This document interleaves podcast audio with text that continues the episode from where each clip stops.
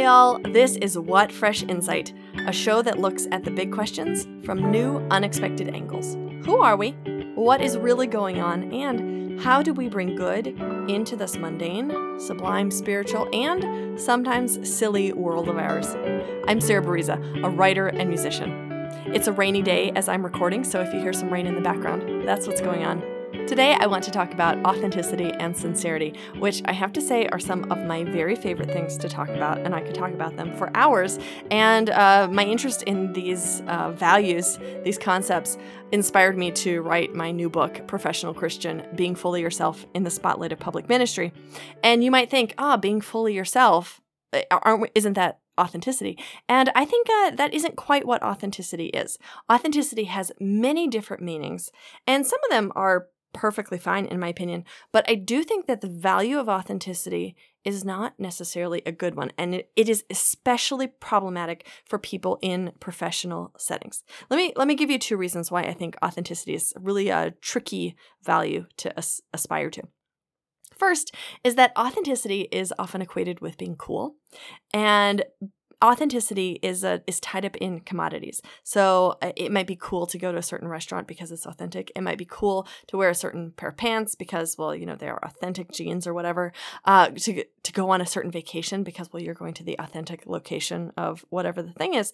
And sure, fine, wear the pants, go to the restaurant, go on the vacation, sure, whatever. Uh, but authenticity is given a positive value here which means that inauthenticity is um, is negative. So here's what happens. Oh, well, you buy these pants, and they are the authentic pants, and so therefore they're better.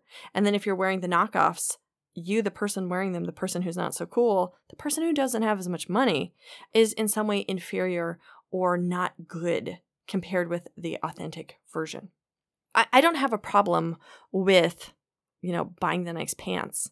But I do have a problem with ascribing a positive or negative value to uh, the quality of clothing that we wear or the types of vacations that we have. You know, not in terms of our own enjoyment, but like a m- positive moral value to something that is more or less expensive, I think is uh, really problematic and really uh, status driven and something that is antithetical to the personal values that I have. And I think to the values that many of us have, even if we fall into the trap of being like, oh, well, I, I want the thing that is more authentic because it is authentic. I mean, want the thing if you want to want the thing, but don't want it be- because it is quote unquote more authentic.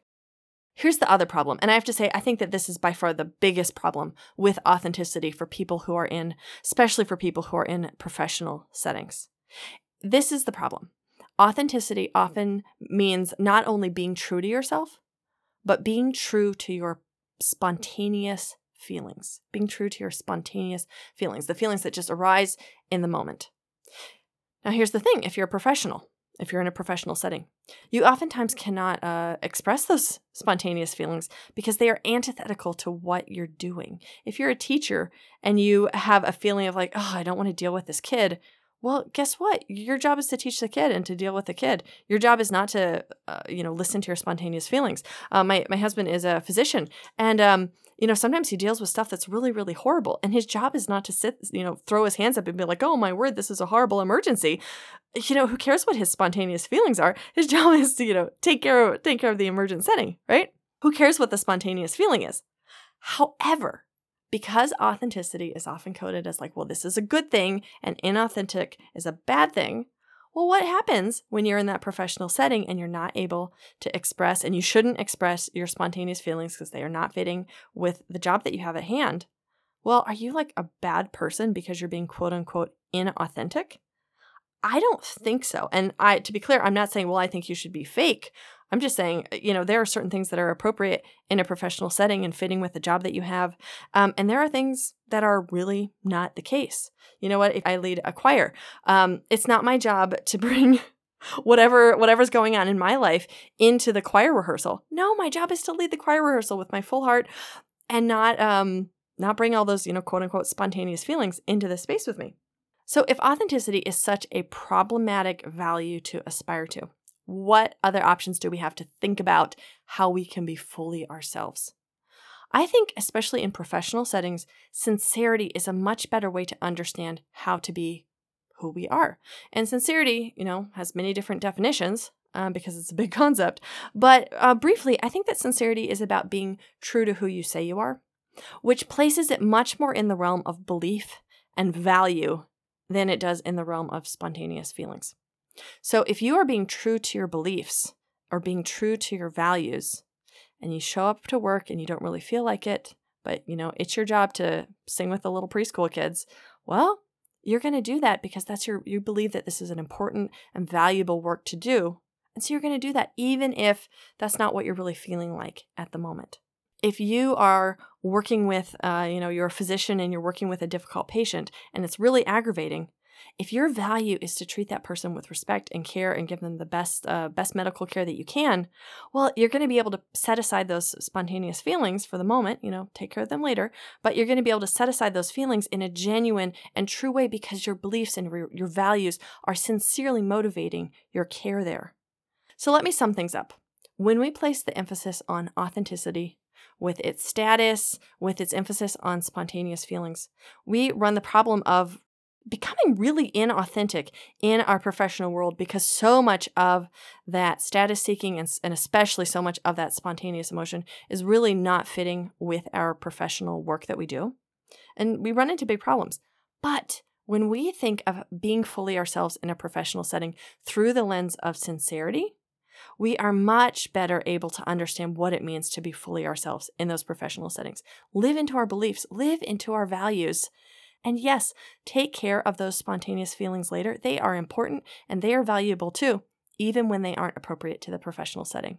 I have a lot more on authenticity and sincerity and other ways to think about being fully yourself in my new book, Professional Christian, uh, which is for people who are in ministry, but also some people who might not have thought of themselves as being in ministry and then, oh yeah, I'm a school teacher in a Christian school. I'm a worker in a religious nonprofit and then realize, yeah, actually you are in a professional ministry, at least in the eyes of the state.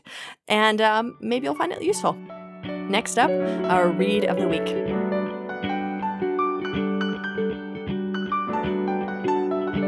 This week's read is Have His Carcase by Dorothy Sayers, Have His Carcase.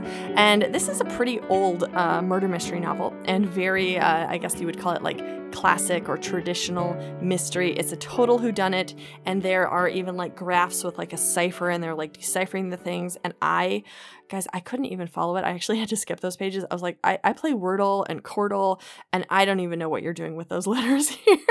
so I skipped those pages. But the whole rest of the book was really, really fun. It's um part of an interconnected um I guess you would call it series about this um this sleuth Lord Peter Wimsey and his uh his his love Harriet Vane. Really fun, very old school, very I don't know, capital B British. Very fun read if that is the type of thing you are into. And of course, a delight for the week Y'all, the trees are in bloom outside my window. They are just full of white blossoms, and I am here for it. It is bringing me so much joy to be in the spring after a second pandemic winter. Thank you for listening to What Fresh Insight. I'm Sarah Bereza, and I'll be back next week with another episode.